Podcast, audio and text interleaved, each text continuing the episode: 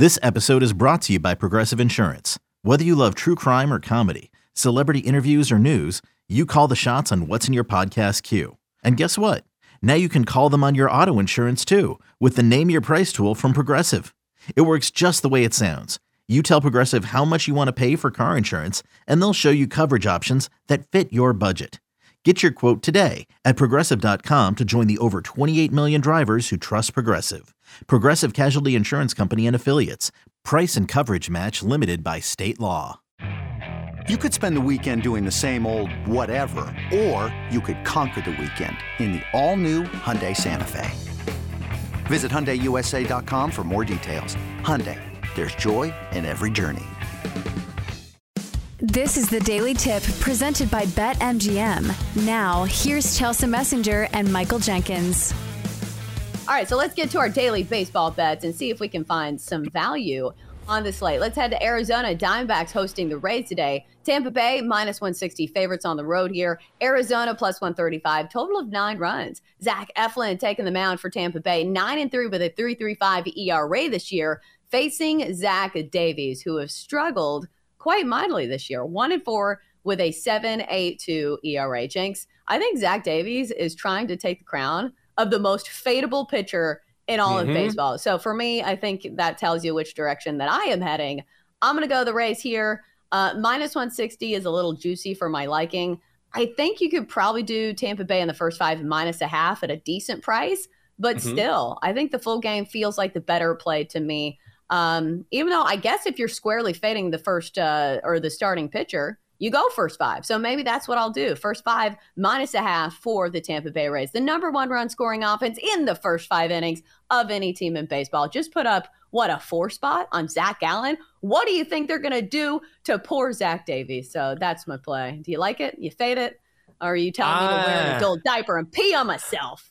Well, I will not tell you that, but I know plenty of people who will give you that advice. I'm going to go over nine here, is what I'm going to do. I really like this play, and Zach Eflin is a guy that you fade on the road, ERA over five when pitching away from Tampa. And he's been touched up by teams not really known for their hitting Padres, A's, Cubs, Zach Davies, woof. ERA during his last five starts, almost touching 10. Saw a high scoring game yesterday. I think we see another one today. I'm going to go over nine, juice to minus 120.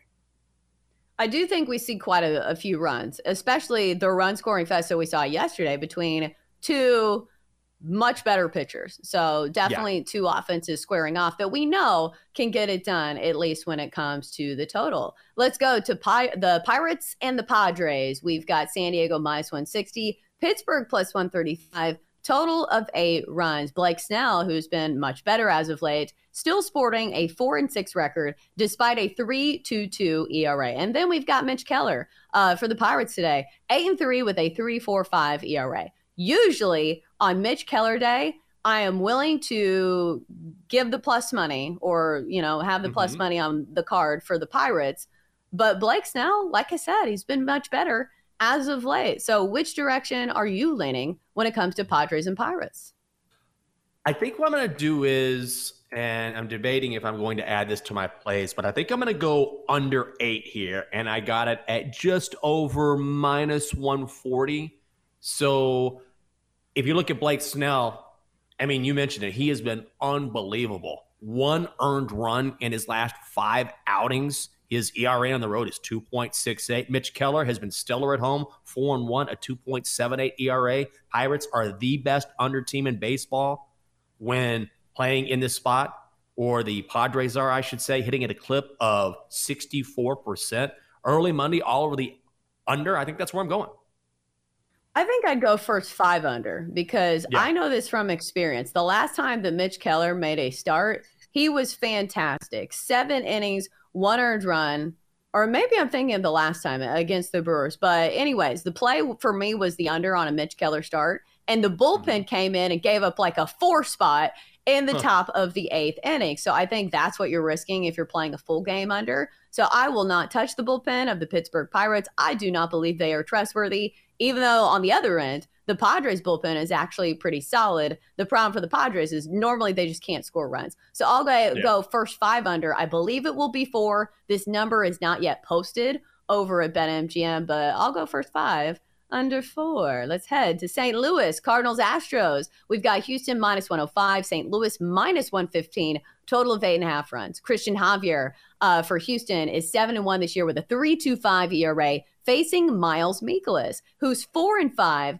with a 4.23 ERA. So when you see the pitching matchup, you think to yourself, okay, why are the Cardinals favored here? This is a team that's been pretty underwhelming. I guess you could say that for the Astros as well.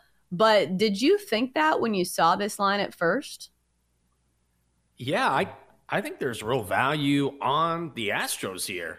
And I, had a hard time, I will say, I had a hard time finding an angle on this game. I'm not going to play it. And Miles Mikolas has seen his ERA blossom close to six over his last five appearances. Christian Javier, I think, due for some positive regression, Chelsea, after giving up four runs to the Mets in his shortest outing of the year last Wednesday, only went two and a third.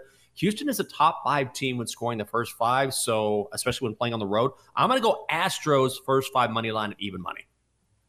It seems like the play. It's just when yeah. something seems fishy to me, that's when it doesn't make the card because you're right. It feels like Houston has the better starting pitcher here. The Cardinals have been very pedestrian, especially as favorites. They haven't even mm-hmm. been good as favorites this year. So for me, it's never the Cardinals only the Astros, but I don't think it's going to make the card for me because something feels a little off. Let's go to the Brewers and the Mets. Uh, we've got New York minus 145 at home, Milwaukee plus 120, total of nine runs. We've got Wade Miley throwing for the Brew Crew, five and two with a 2.91 ERA. Kodai Senga throwing for the New York Mets. He's six and five with a 3.52 ERA. Jenks is somebody who lost on the Brewers last night it is very difficult for me to sit here and say, okay, I'm going to take the Brewers again, even though that's what the numbers are telling me. I kind of want to mm-hmm. take the Brewers or a first five under because I do think both these pitchers could possibly keep things,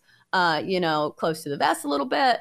But I think I have to stay away on a game between two teams that cost me money just last night. I am back on the Brewers. I get it. I totally understand. I totally get it. But I just find this price on the Mets insulting. The Mets are not a good baseball team. Oh, they won a game. Okay, awesome. I'm going to lay a buck 45 with the Mets who've won, what, six games in their last 22.